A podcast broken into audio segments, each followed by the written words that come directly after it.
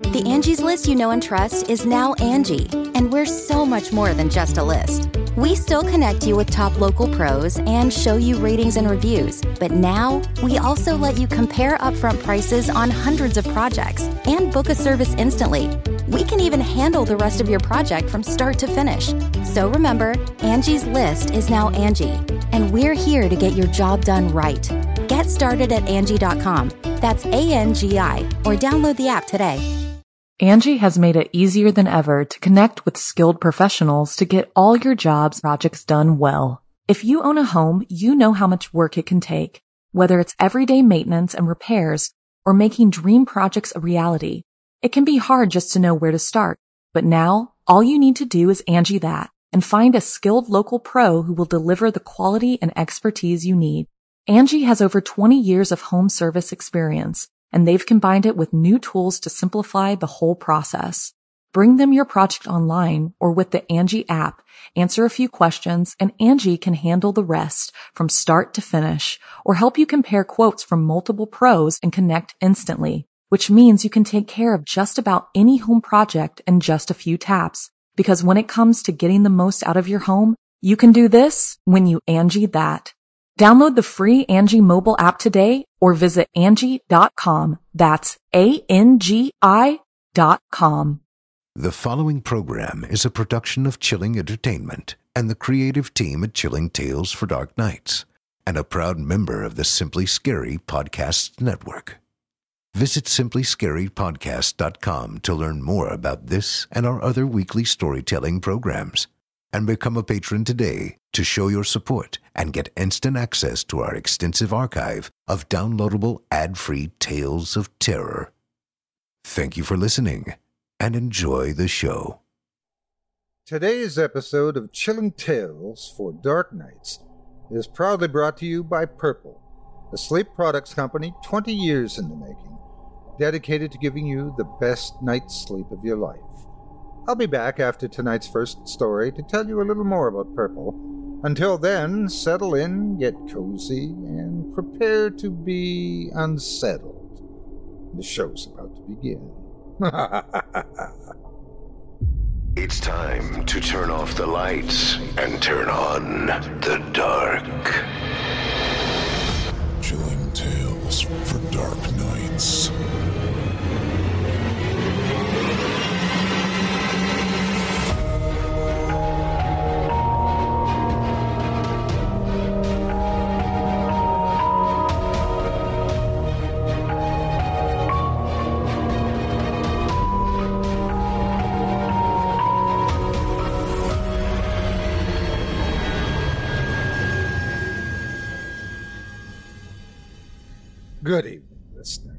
You're listening to Chilling Tales for Dark Nights.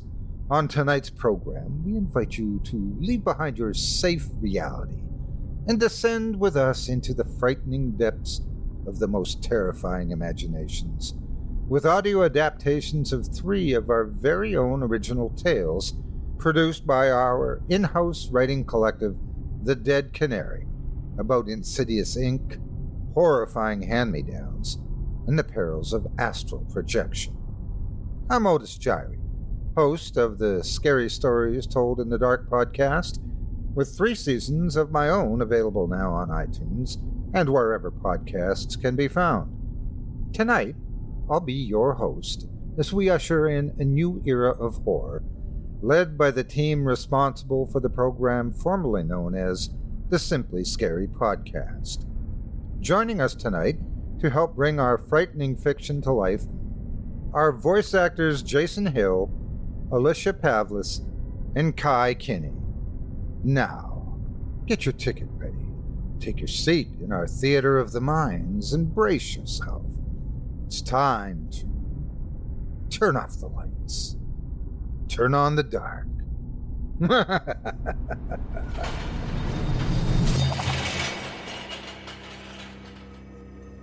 Our first tale tonight is brought to us courtesy of our writing collective, The Dead Canary, and is voiced by Jason Hill. In it, our unsuspecting protagonist saves a few dollars when he gets a cheap tattoo at one of the worst rated parlors in town. But as he may soon discover, The shop holds secrets far more sinister than its poor reputation suggests. Without further ado, I present to you the Hourglass Tattoo.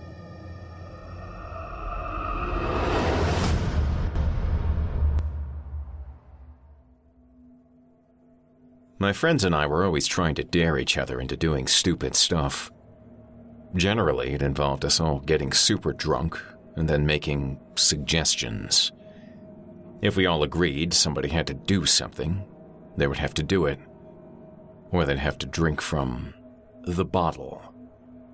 The bottle was a former bottle of vodka that now contained any sort of nasty, vile fluids that we collected over time. One sip was guaranteed to make anyone hurl. Looking back on it now, my friends and I were dicks. But things definitely would have been better if I had just drank from the bottle that night. The night I'm talking about was the night I was chosen to get a tattoo from the lowest rated place Yelp had to offer. I never wanted a tattoo. Everyone else in our group had at least one, with Frank covered in the things, but I had always been a holdout. That was why I was chosen. Being super drunk, as I said, I was less willing to say no. It didn't help that I was the last contributor to the bottle, and definitely didn't want my lips anywhere near it. It didn't take long to find a place online. We had never seen a place get so many negative reviews and still be in business without being a trolling prank, anyways. These looked genuine, ranging from being stabbed with the needles, to getting the wrong tattoo, to getting a staph infection from leaning against a stain on the wall. The guys thought it was perfect for me. I'd never actually been to a business that had its front entrance come in from an alley, but this did. Everyone else waited back at my place while Frank drove me there to make sure I did the deed right. He sat in the lobby with me until I was called back behind a yellow curtain. The guy doing my tattoo looked like an ex biker who had recently gotten into voodoo. He wore a bandana on his head, probably to hide the fact that he was going bald, most likely. A killing joke jean jacket, the band, not the Batman story, and had a beard long enough to hide gravy stains on his belt buckle. On the shelf behind him were a collection of painted skulls. Those Calavera ones from the Day of the Dead festivals, and vials filled with used needles, fresh needles, and at least a few shrunken heads. I hoped they were fakes, but they were really leathery looking. He looked me over and then pointed to a binder full of designs to pick from. I flipped through them, looking for anything unusual enough that I'd never seen it on anyone before, but not so lame that I'd regret my decision in the morning, though I was still drunk enough that I'd probably regret anything at this point. I finally found one, towards the middle, an hourglass. A real goth looking hourglass with spider webs and curled pointy edges, very Tim Burton looking. I gave it to the guy, pointed to the back of my neck, right where a nice business shirt would cover it up, and prepared myself. It took three hours. It shouldn't have taken three hours for something as small as I got, but it did. Every second the needle was running hurt, and hurt bad. But after sweating, swearing, and plotting revenge on all of my friends, one by one, he said it was done. I thanked him, paid him, though the tip was certainly smaller than he probably expected, and went to go see Frank. Frank, mad that he'd waited for so long, asked to see it on the way back to the car. I pulled back my shirt and angled my neck. So, what do you think? He looked at it. Christ, dude, I knew it had to be big, but wow, that's a commitment. I can't believe you'd get something that disgusting and realistic looking. Disgusting. Realistic. Maybe he'd had more to drink in the lobby. It was a stupid hourglass. Realistic I could buy, but disgusting? We got in his car and started driving back. With my neck itching, I asked if he had a mirror in the car so I could get a look at it, Maybe even rub some of that greasy lotion the artist gave me to keep it from drying out. He said there might be a single mirror or something in the glove compartment. I checked, and he was right. I raised it up to look at my hourglass. It was dark in Frank's car, but even I could tell something was wrong. My hourglass, which had looked fine when I was in the tattoo parlor, wasn't an hourglass anymore. It couldn't have been. It was too big. It stretched across my neck completely. I would have never gotten a tattoo like that. But there it was. And I could see why Frank said it was disgusting. It was a car wreck. A truly disturbing one with twisted metal and a corpse hanging out of the windshield. Blood and glass everywhere. What in the hell was I looking at? Frank must have noticed my look of surprise. What, did the guy give you the wrong one? I guess that's why they're so low rated. You really got to be careful. I almost had the same thing happen to me on the one on my forearm here. You know, that guy I thought I wanted a Garfield and not a snow leopard? I would have been embarrassed. I never heard him finish. He was cut off by a loud roar as something smashed into the car. I felt it spin through the air, but I remembered nothing else before waking up on the road. It can't have been a long time because there were no emergency vehicles around, but I stood up, with only a dull pain in my arm and the only injury I could feel. I was lucky, considering I had been wearing my seatbelt and yet had still been thrown from the car. Frank wasn't so lucky. The car lay in a puddle of leaking fluids, and when I came closer, I saw he was hanging out at the driver's side window. He was shredded by glass and not moving. The way he was hanging looked familiar, and the longer I looked at his ruined body, the more I realized what I was looking at. The tattoo on my neck. The wreck looked just like the tattoo. I was checked by the emergency personnel who arrived who confirmed that I had bruised my arm and gotten a few superficial cuts. Frank had been killed on impact. The truck driver who had hit us had fled the scene and was caught a little ways up the road. Thing is, if he had stayed, he wouldn't have been at fault. Frank had run a stop sign. I didn't talk to anybody for a while. I wasn't sure if I was just in mourning or if I was still scared about my tattoo. Since the night of the accident, it was clearly back to being an hourglass. I couldn't be sure, but I thought there was more sand in the bottom than there had been when it was first done. The night of Frank's funeral, a closed casket, obviously, the guys and I got together to have some drinks in his honor at a local microbrew.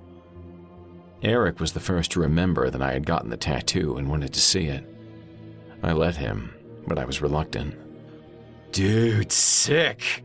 What the hell? Who'd even let you get that? My stomach twisted. I had to see what he had seen. I excused myself and went to the bathroom. I still had the mirror from Frank's car.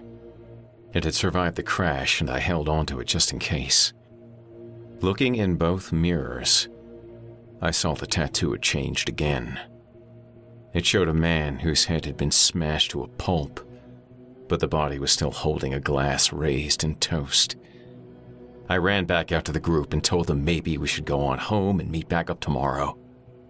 They all agreed, except Eric, who said he'd call for an Uber or something, that he wanted a couple more drinks. I thought maybe that if I left, he'd be okay. Maybe if my neck was cursed or something, it would leave him alone if I got as far away as I could. I went to sleep. The next morning, I got a frantic call from Jeff. It was Eric. He had gone missing. A few hours later, Jeff called again. Eric was dead. He had apparently gotten blind, stinking drunk, and started getting loud and screaming that he wanted to fight someone. He got kicked out, and he thought it would be a great idea to walk home by himself. He passed out on the railroad tracks. The train hit his head and never even slowed down. They found him early in the morning, but it took a while to find out because they needed fingerprints to identify him. I checked my tattoo. Hourglass again. More sand was definitely in the bottom than there was before. I went back to the tattoo parlor and asked about the guy who gave it to me. I found out he'd been fired. Turns out he falsified his application form. The name and address he gave weren't his. He had taken his stuff and left before anyone could call the police. No one knew who he really was. After Eric's funeral, I didn't go out drinking. I stayed at home. I found myself watching the tattoo. It was the only thing I could do. It was a mistake to be alone, though. My remaining friends decided to check in on me and make sure everything was okay. Jeff brought the bottle with him, not to drink from, but just to remember better times. And then he made a comment, asking if I had got the tattoo worked on because he didn't remember it being big enough to see over the top of my shirt. No, I wouldn't let it hurt anyone else. I would stop it. It was the stupidest thing I'd ever done without being drunk. I grabbed at the bottle and smashed it on the table.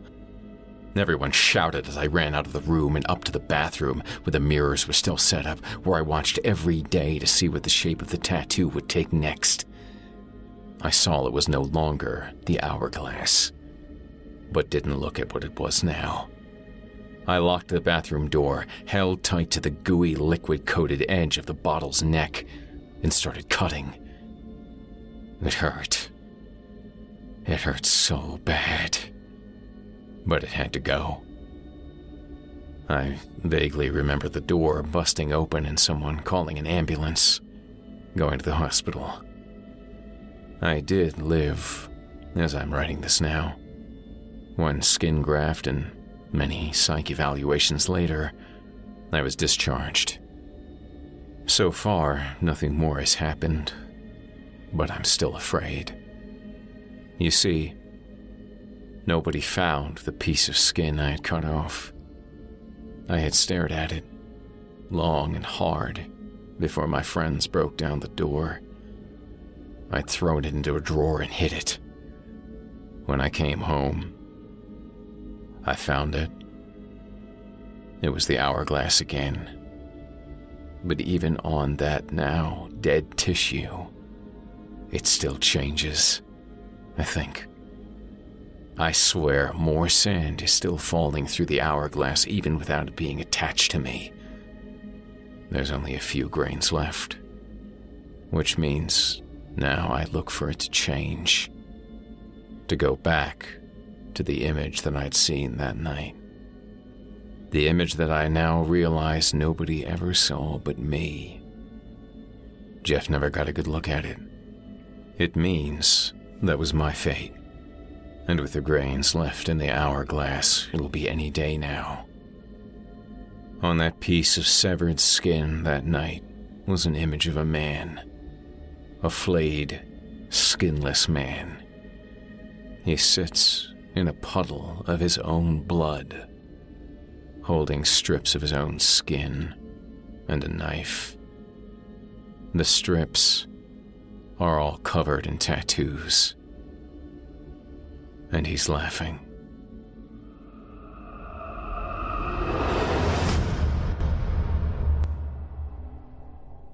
Angie has made it easier than ever to connect with skilled professionals to get all your jobs projects done well. If you own a home, you know how much work it can take, whether it's everyday maintenance and repairs or making dream projects a reality.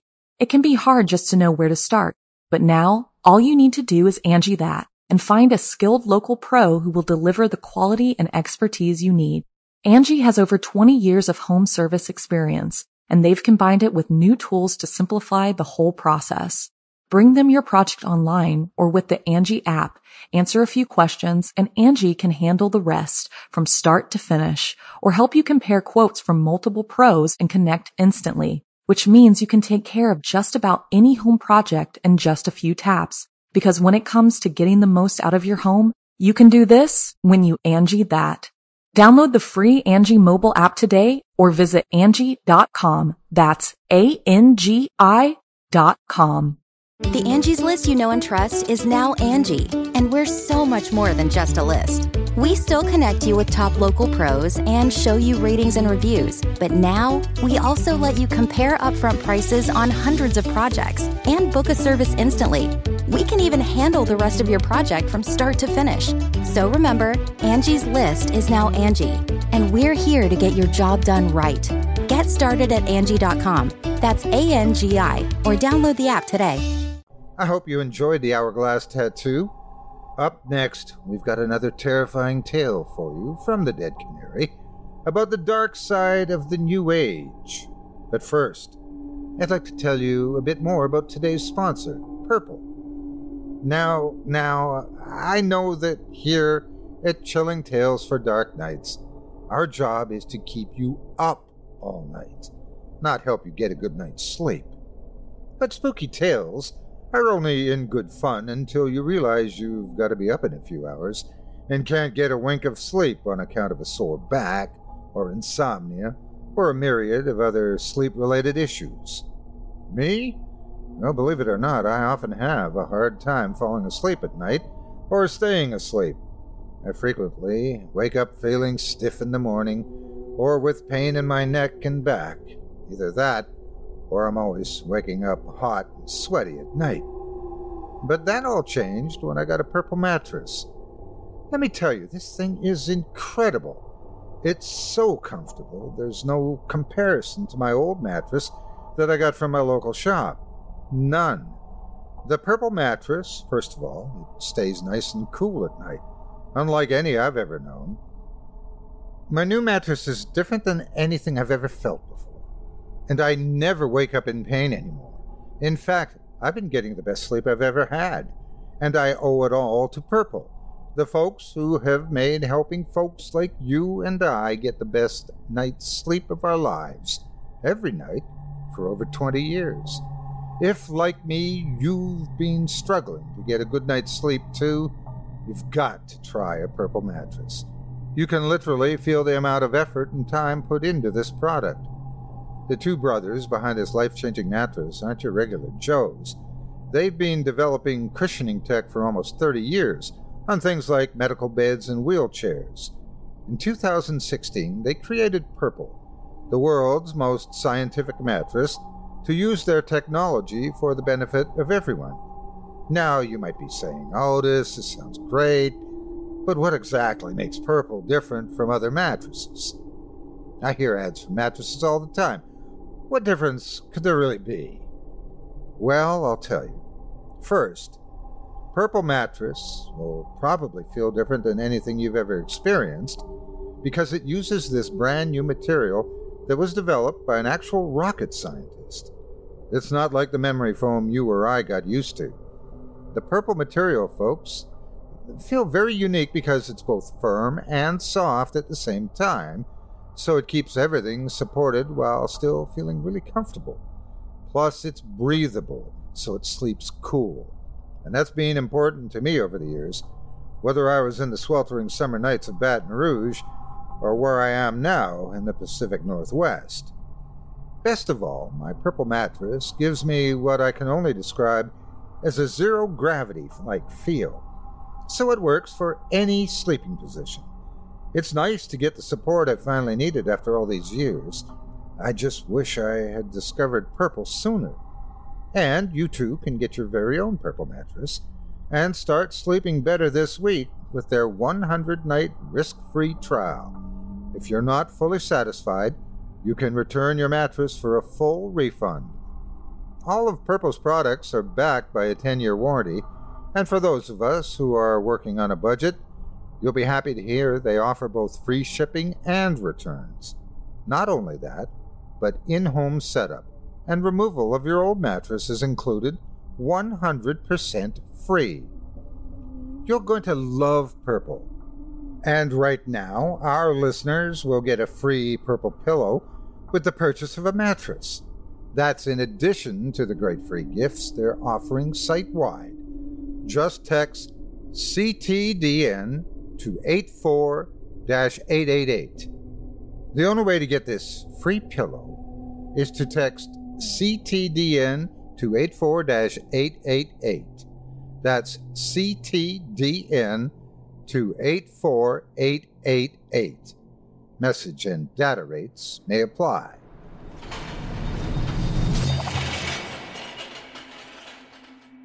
Now that we've shared with you the secret of getting a good night's sleep, allow me to contribute to the sort of insomnia no mattress can fix with another scintillating tale. Our second tale tonight is performed by Alicia Pavlis and follows the story of a young woman whose mysterious new friend, and maybe more, shows her how to astral project. When she gets far more than she bargained for on the other side, she begins looking for answers. The question is will what she learns about her new beau and her new abilities be a relief or a curse? Find out next as we present to you by a silver thread.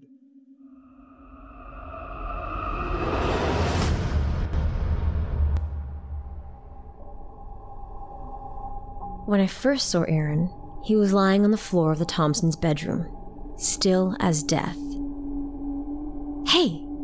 Are you okay? I prodded him with my toe. Then I crouched down and shook him like mad until his eyes fluttered open. Don't do that, he yelled in my face. His breaths were panicked and fast, as if he'd just come up from underwater. A rustling noise came from the other side of the room, and I noticed there were several other people sprawled out across the floor. Sorry, I said. I thought you were passed out. No, I was sleeping. Everyone else is out there drinking and dancing, and you're sleeping? Not sleeping, one of the girls piped up. Astral projecting. Seriously? I'd heard the stories. I didn't believe them, of course, but I'd heard them. In the past several months, all kinds of wild stories had popped up, especially on internet forums and amateur websites. Some of the stories were wonderful, like the girl suffering from macular degeneration who said it let her see for the first time in years. Others were terrifying, like the teenage girl who realized one of her classmates was using it to spy on the girl's locker room Others were just confusing, like the woman who preferred astral plane to real life. Now her family waits by her bedside, watching her comatose body, waiting for her to come back home. Does it work? I asked. Yeah, and it's wonderful, Aaron said. His ocean blue eyes met mine, and he smiled. You should join us. No thanks. It's far better than dancing to crappy music and drinking cheap beer. I wasn't drinking, I was talking to people. Well, this is much better than talking to people. You'll soar among the clouds, see the stars up close, swim in the ocean without ever coming up for air. It's the best thing in the world. Aaron's voice rippled with excitement as he talked. For a moment, I was tempted to just lie down on the filthy carpet with him and try it out for myself. But I couldn't. Maybe some other time, I told him. I left the bedroom. As I walked down the hall, though, footsteps sounded behind me. I turned to see Aaron following. What are you doing? He shot me another hypnotizing smile. I changed my mind. There is something better than astral projection. What? You? I laughed. nice pickup line there. Come on, you liked it. He shot me a wink. I'm Aaron. Billy.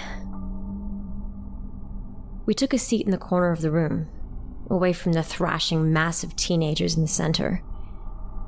Do you go to Glenmont High? I haven't seen you around before, I said, over the music.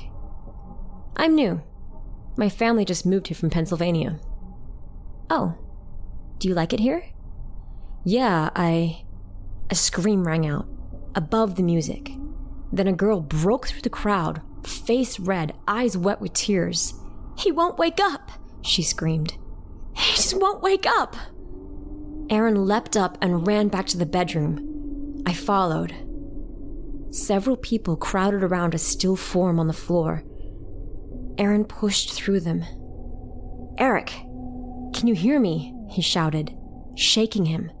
Eric, hey, come on. He didn't respond. Aaron thrust a hand under his back. In one quick, strong motion, he pushed him up. Eric's eyes shot open.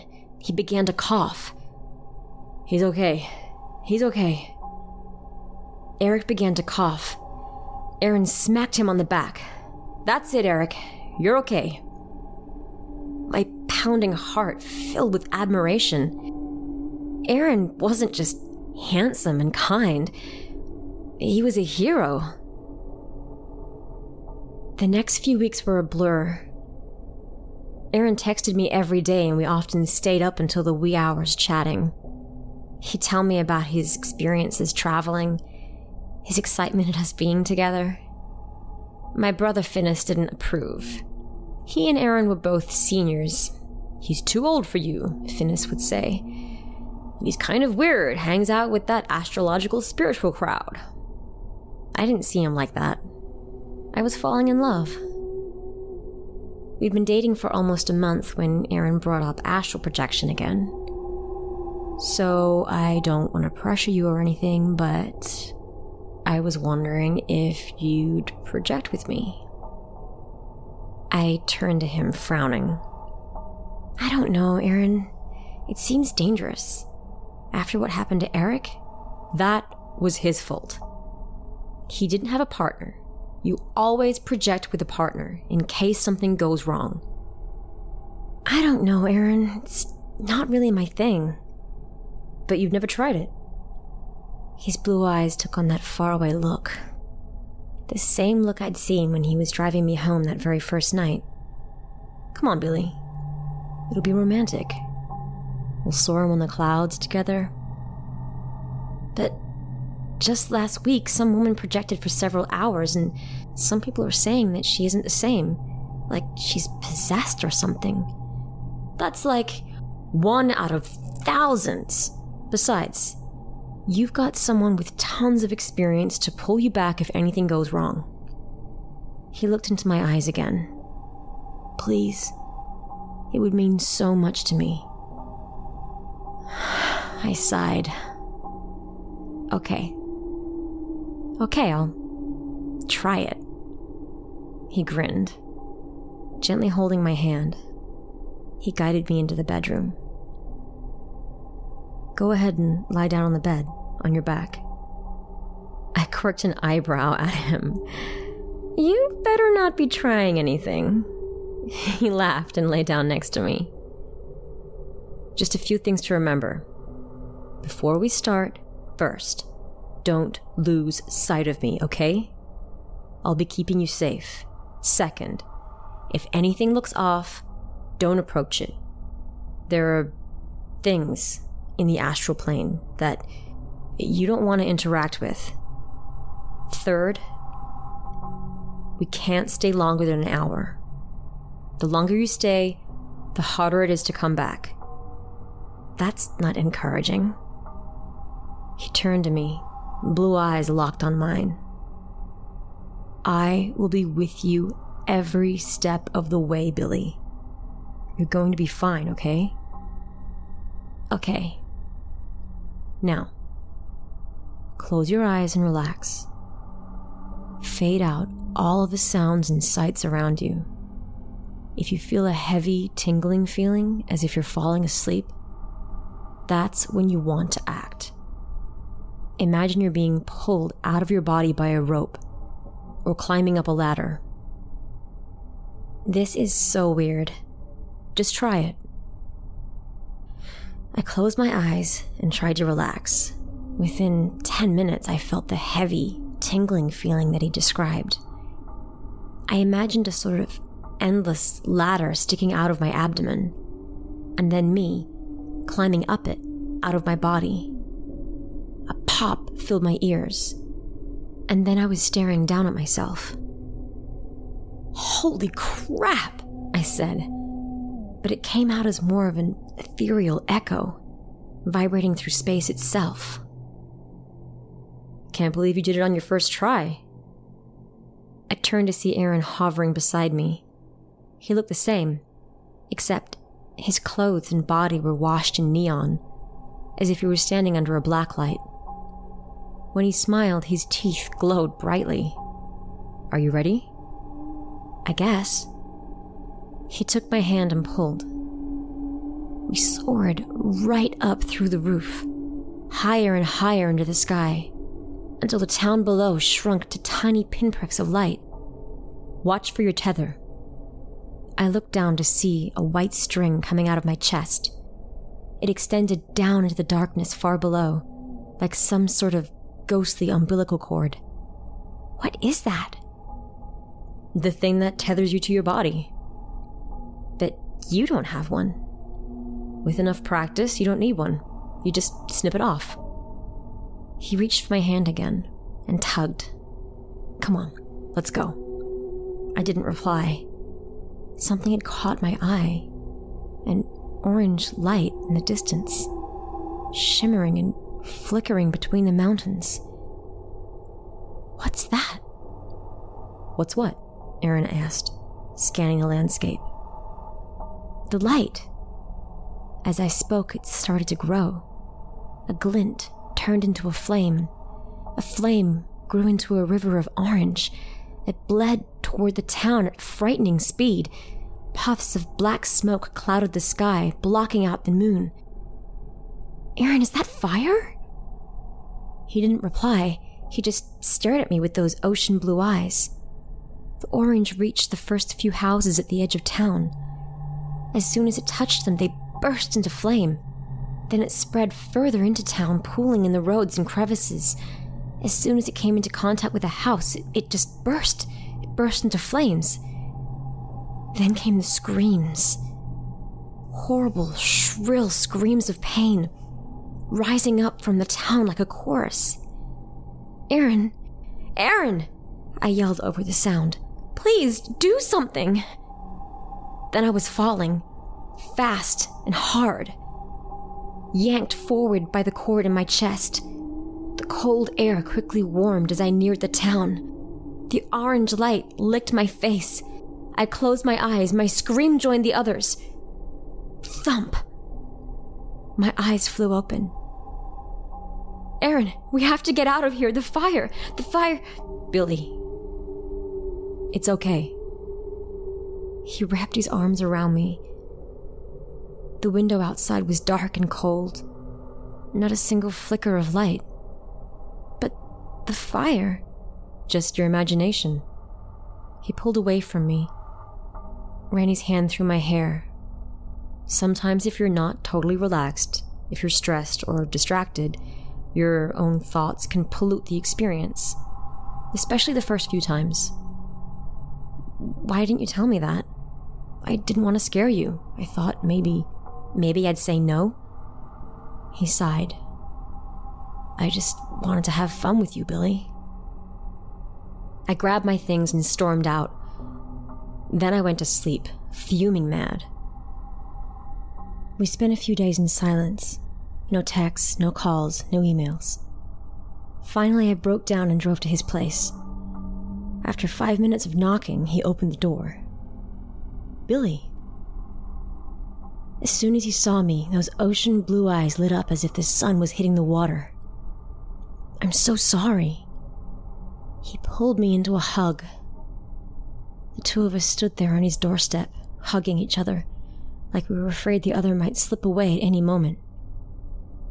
I love you, Billy. I love you too, Aaron. For the next few months, our relationship was incredible. We spent our days exploring town and our nights looking up at the stars in Groveland Park. It was on one of those nights, around 1 a.m., that astral projection came up again.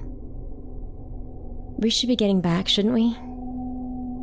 You go on ahead, Aaron said, stretching out on the blanket. I'm gonna sleep out here tonight. I want to astral project again, see the stars up close. Okay, good night. I started across the grass. The park was so quiet, so empty at this time of night. I thought of my bed, too. Empty at home, without Aaron. I turned around. Actually, I'll stay here with you. His eyes lit up. Really?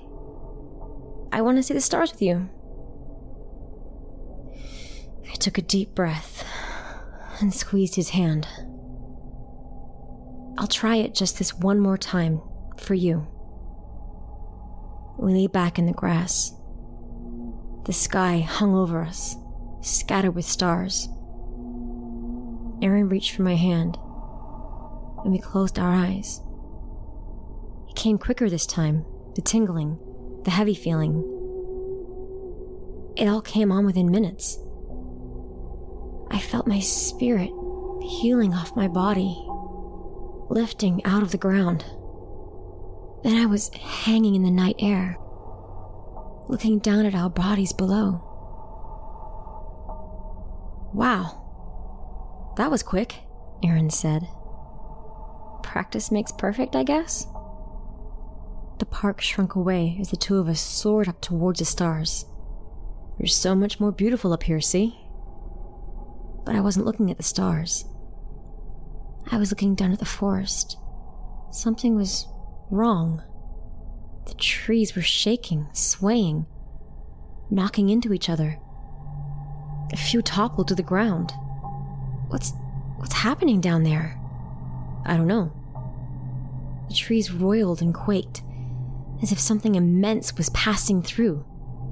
Is something in there? I asked. Crack! An immense shadow stepped out of the forest, thick and tusked like an elephant, lithe and graceful like a jaguar. It crossed over the park in quick, rapid strides. The earth shook underneath its feet. Aaron, what is that? Crack! The field tore open under its feet. Grass gave way to a fissure of rock, dirt, and darkness, just several feet from where our comatose bodies were. The figure had stopped in the middle of the park, sniffing the air. We have to get back, Aaron. We, we have to. I stopped. Aaron was hovering a few feet below me, holding my tether in one hand and a knife in the other. What are you doing? But I was too late. The knife touched the tether. Immediately, a shockwave of pain rippled through my body. I yanked away from him, but he held fast to it.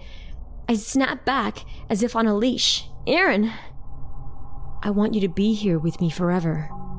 He slashed at the tether again. I screamed in pain. Crack, crack, more fissures erupted underneath me. The whole world shook. Another sharp pain stung in my chest. And then I was floating, drifting away as if as if blown by some invisible current. Aaron, Aaron, help! I screamed and the world started to blur and shift. My tether was gone. I looked around wildly at the shaking, splitting ground, at the swaying trees. Where where is my body? Where is it? There a speck of white among the dark grass. I forced myself to fall towards it. With every fiber of my being, I concentrated on that speck of white among the blurry, shaky landscape. The current tugged at me, trying to pull me away. I wouldn't let it. With a pop, I opened my eyes. The sky lay above me. The earth no longer shook. I scrambled up. A hand grabbed my ankle hard and yanked me back. Aaron, what are you doing? Let me go. He didn't reply. He just stared at me, his ocean blue eyes burning with anger. I yanked as hard as I could. Then I ran. I sprinted through the park, past the trees to the car. Aaron's footsteps thundered behind me. I yanked the door open and dove inside. I pressed the locks just as Aaron's hand hit the handle. Let me in, Billy. No, I sobbed. You were, you were trying to hurt me. Why? Aaron, why? Come on, Billy. You're scaring me.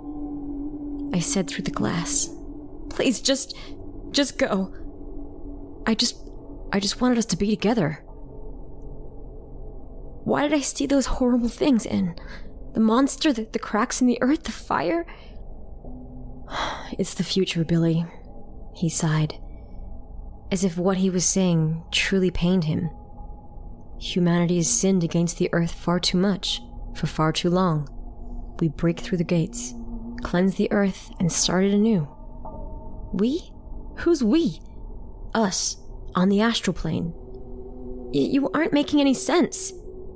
Didn't you ever wonder why I don't have a tether? The pieces slowly fit together in my mind. No, you, no, no. You're, you're possessing Aaron? I filled with anger. Get out of his body! He's mine! You can't take him away from me! I pounded the glass and screamed. No, I am Aaron. But this body, it belongs to some guy in Nevada named Derek. My heart plummeted. What? Don't worry. You, Billy, don't have to suffer like the rest. You're one of the good ones. We'll stay in the astral plane while the rest of the world burns. I, I just, I just want to go home. His expression turned angry again. Home? What's there for you? At home? Your brother? Your parents? I nodded. Then I'll bring them with us. What? No, Aaron! He took off across the park. He lay down in the center of the lawn on the rumpled blanket where we had held hands just an hour before. I leapt out of the car and ran. I didn't stop until I was standing in front of my house, weak and breathless. I ran in the door and ran up the stairs. Mom! Dad! Finis! I shouted. I ran into the master bedroom first. Mom and Dad lay on the bed, silent and still. Mom! I yelled. I grabbed her shoulders and shook her. Mom, please, wake up! Nothing. Dad? I ran out of the room. Finis! Finis! I shouted as I ran down the hall. Finis lay in bed, his body jerked and twitched wildly. Finis! I grabbed him by the shoulders and shook him. Finis, please, wake up! He fell still. Then he rubbed his eyes. Billy? Oh, thank God. Finis, we need to get help. Mom and Dad won't wake up. We need to get them out of here before. I stopped. His eyes had fluttered open, and they were a bright ocean blue. Hello again, Billy.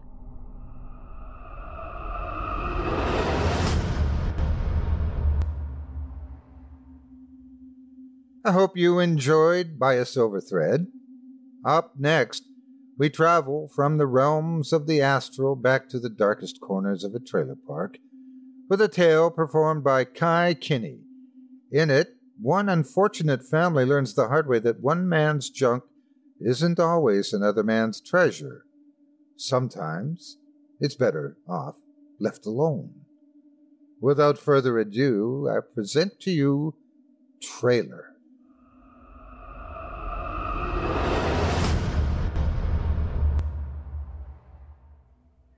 You can live out your MasterChef dream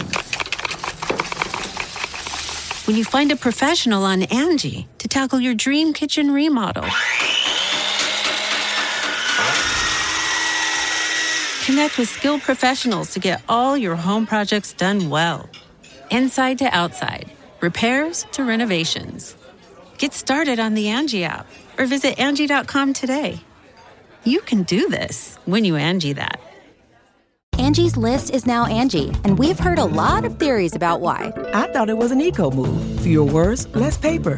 No, it was so you could say it faster. No, it's to be more iconic. Must be a tech thing. But those aren't quite right. It's because now you can compare upfront prices, book a service instantly, and even get your project handled from start to finish. Sounds easy. It is, and it makes us so much more than just a list. Get started at Angie.com. That's A N G I, or download the app today. When you need mealtime inspiration, it's worth shopping Kroger, where you'll find over 30,000 mouthwatering choices that excite your inner foodie. And no matter what tasty choice you make, you'll enjoy our everyday low prices, plus extra ways to save, like digital coupons worth over $600 each week. You can also save up to $1 off per gallon at the pump with fuel points. More savings and more inspiring flavors make shopping Kroger worth it every time. Kroger, fresh for everyone. Fuel restrictions apply. My family has never been high class. My dad is a drunk, constantly out of work, and he yells more than he talks. My mom yells back just as much, but at least she doesn't drink. She takes her anger out on the rest of us by cooking terribly. My older brother has been in juvie three times, and the way he keeps at it, he's going to do the real thing the next time he gets in trouble. We all live cramped together in a five room trailer that sits in an old, poorly maintained lot near the outskirts of town. People have complained for years that it's an eyesore, but because my great grandfather actually purchased the land outright, there's nothing they can do to get rid of us directly. So, the town tries to make our lives miserable whenever they legally can, be it through bullying at school or by making us unwelcome at nearly every store in town, except the liquor store. They love my dad there. It's a crappy life, but it's all gotten so much worse since Dad found that thing on the side of the road. You see, my dad loves to collect stuff on trash day, so he can sell it to the dump and get a couple bucks for it. It was early in the morning, just before sunrise, when he found the mannequin that he thought might have some value. It wasn't in anyone's trash pile, it was just sitting there in the dark. He loaded it into the truck and drove it home. It was definitely shaped like a mannequin, but unlike any I'd ever seen. It was strange and oddly proportioned, like the odd monuments you see sometimes at carnivals. It was completely black, with fake mop like hair that hung over its face. A face that had no eyes, but a huge painted grin. I don't even know why my dad thought picking it up off the road was a good idea, but he loved it. That I know. He even reconsidered selling it, thinking it might be worth keeping after all. He set it in a back room that we normally used for storage, and for a few days he left it there to sit. It wasn't long before he decided to tinker with it, and in doing so, he discovered a wind up key in its back. He turned it, and the thing actually began to move. The arms flailed, and the legs moved back and forth, and the mouth opened and closed. And then it spoke. I'm hungry. Feed me. It said this in a thin, unpleasant voice, which sounded like it had been filtered through an old vinyl record player or an antique music box. To my surprise, my dad thought it was great and kept on messing with it, but it only ever said that one thing. That is, until the night I woke up to my dad screaming. I ran into my parents' room, and even though I could smell the alcohol in the air, I knew my dad wasn't drunk enough to ignore the figure standing next to his bed, crying out, I'm hungry. Feed me. Feed. feed you what? My dad asked.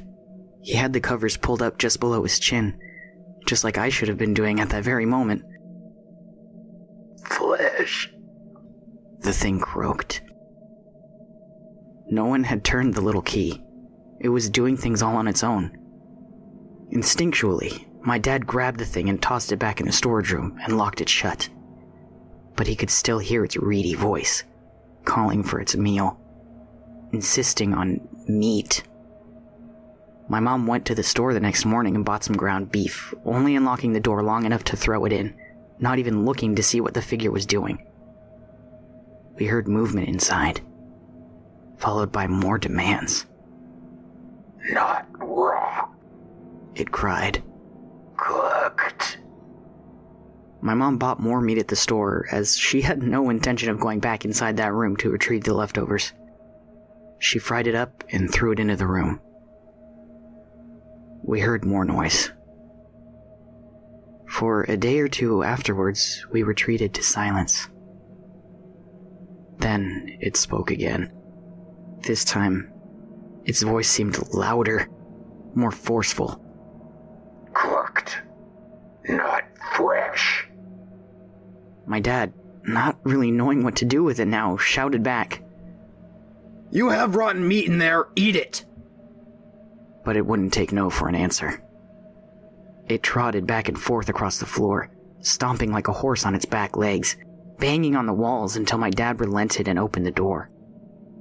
He found the figure hunched, crouched and unmoving upon the floor, like a dog waiting for a treat. The room stunk from the beef my mom had thrown in there. My dad scraped it up, gave it to her to prepare, which smelled even worse, and heaved it back into the room. None of us slept during the time it was quiet. My grades in school began to suffer. My brother became restless, and my parents took it worst of all. They started talking about it, wondering how it worked, why it worked, what made such a thing possible. They started to believe that maybe it was magic, or possibly even divine. My dad drank even more heavily than usual. When it spoke again, it was even more well pronounced, its voice far more natural sounding.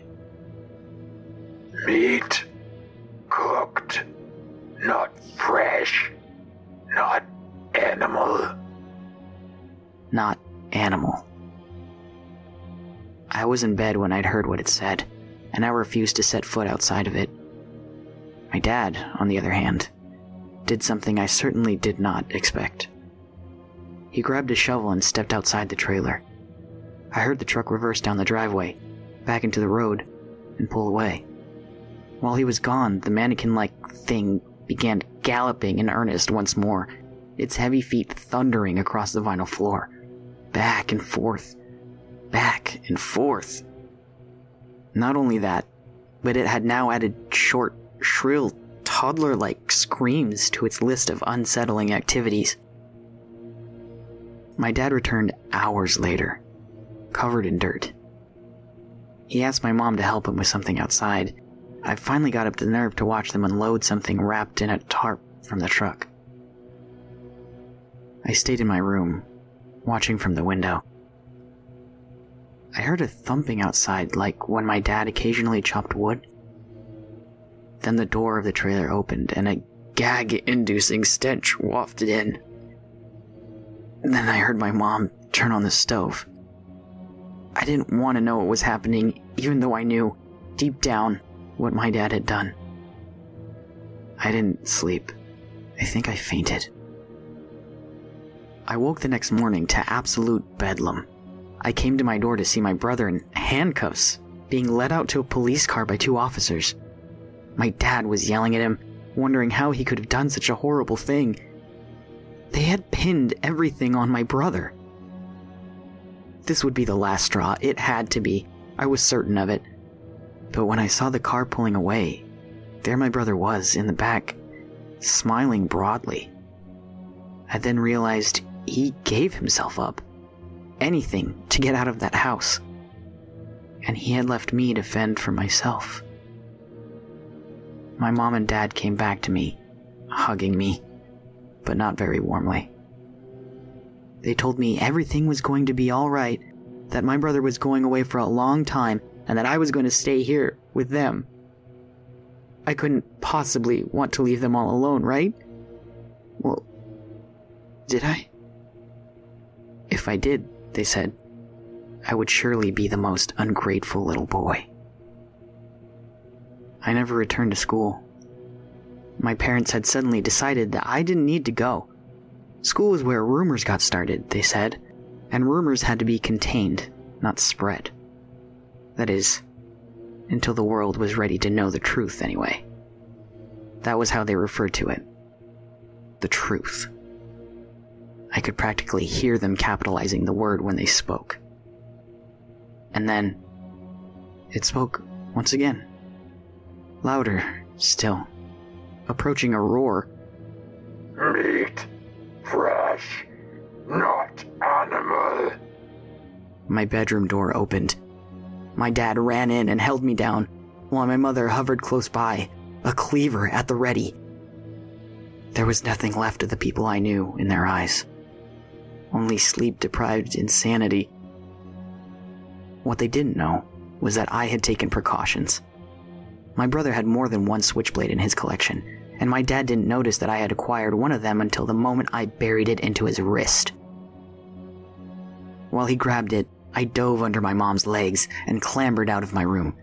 I ran to the door of the trailer, but my dad grabbed me again, holding me tightly. Meat. Meat. The door to the storage room began to buckle as the atrocity opposite it pounded with all its strength. My meat? At the top of my lungs, I shouted, They have it! I heard the door burst open. I heard a roar. I heard my mom scream, my dad let go, and I dashed from the trailer. I sprinted as fast as I could into the woods and into town and never looked back. I ran until I arrived, breathless, at the police station and told them all that I could without sounding crazy. They wrapped a blanket around me, made me a cup of hot chocolate, and treated me more kindly than I'd ever been treated by my own parents. An officer returned from the trailer two hours later. At first, he had found it deserted, or so he thought. What he did find, it turned out, was a sticky mess in the storage room, and something boiling in a pot on the stove. It looked like a hunk of meat, but he needed someone to come identify it since it didn't look like any meat he had ever seen. Of the ravenous monstrosity my father had made the mistake of bringing into our home, there was no sign at all. And I pray it stays that way.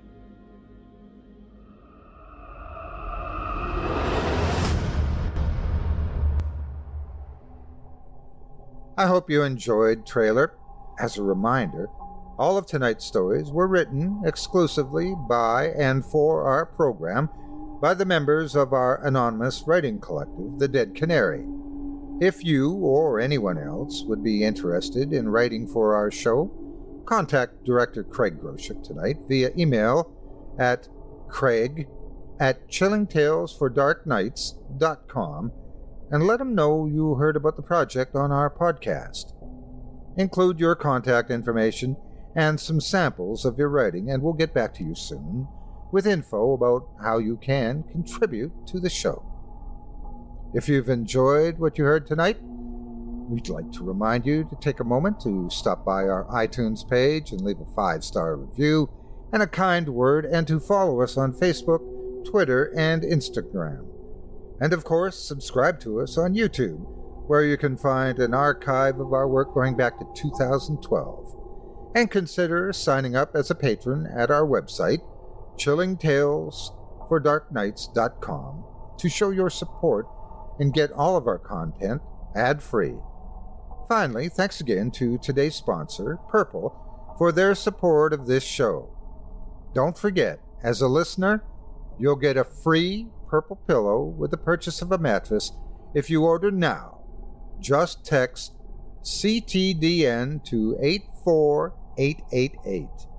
The only way to get this free pillow is to text CTDN to 84888. That's CTDN to 84888. Message and data rates may apply. I'm your host, Otis Jiry. Join us again next week when we once again turn off the lights and turn on the dark. Sweet dreams, listener. Sweet dreams. Thanks for joining us. You've been listening to Chilling Tales for Dark Nights, a production of Chilling Entertainment and a proud member of the Simply Scary Podcast Network. Visit simplyscarypodcast.com today to learn about more of our network and our other amazing storytelling programs. Tonight's program was hosted by yours truly, Otis Jiry. Selected stories have been adapted with the kind permission of their respected authors. Original music provided by Luke Hodgkinson and Jesse Cornett. Sound design and final mixing and mastering by executive producer and director Craig Groshek. Logo by Craig Groshek. If you're looking for some fresh tales while waiting for the next podcast, check out my YouTube channel, Otis Jiry's Horror Storytime, and my extensive collection of narrated tales there. Simply search on YouTube by my name and you'll find me. And don't forget to subscribe and press the bell notification icon to get my latest releases. Or search for my podcast, Scary Stories Told in the Dark, where I perform four brand new tales every episode. Got a scary tale of your own you'd like to perform? We take submissions. Email us today at submissions at chillingtalesfordarknights.com to have your terrifying tome considered for production in a future episode of this show. If you enjoyed what you heard on tonight's program and are joining us on your favorite podcast app, subscribe to us to be sure you never miss an episode, and leave us a five star review and a comment. Your feedback means a lot to us. You can also follow Chilling Tales for Dark Nights and yours truly on Facebook to connect anytime and get the latest updates on this and other programs and my channel. If you're listening on the Chilling Tales for Dark Nights YouTube channel, do us a favor and hit the subscribe button and the bell notification icon for CTFDN as well. To get more spooky tales from me and the crew each and every week.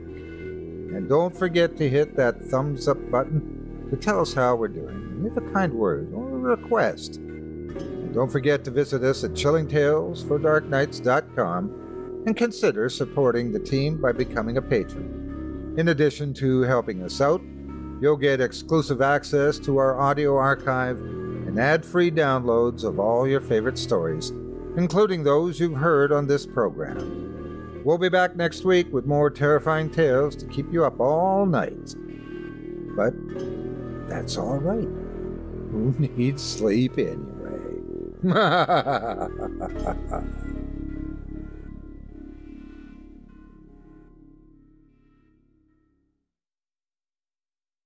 Angi has made it easier than ever to connect with skilled professionals to get all your jobs projects done well. If you own a home, you know how much work it can take, whether it's everyday maintenance and repairs or making dream projects a reality.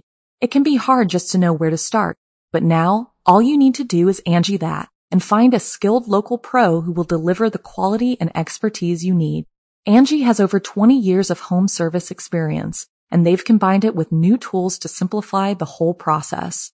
Bring them your project online or with the Angi app, answer a few questions and Angi can handle the rest from start to finish or help you compare quotes from multiple pros and connect instantly, which means you can take care of just about any home project in just a few taps. Because when it comes to getting the most out of your home, you can do this when you Angi that.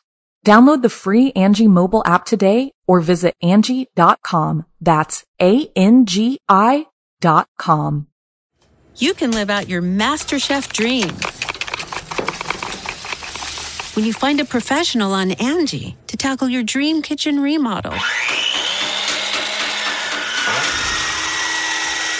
Connect with skilled professionals to get all your home projects done well. Inside to outside, repairs to renovations. Get started on the Angi app or visit Angi.com today. You can do this when you Angi that.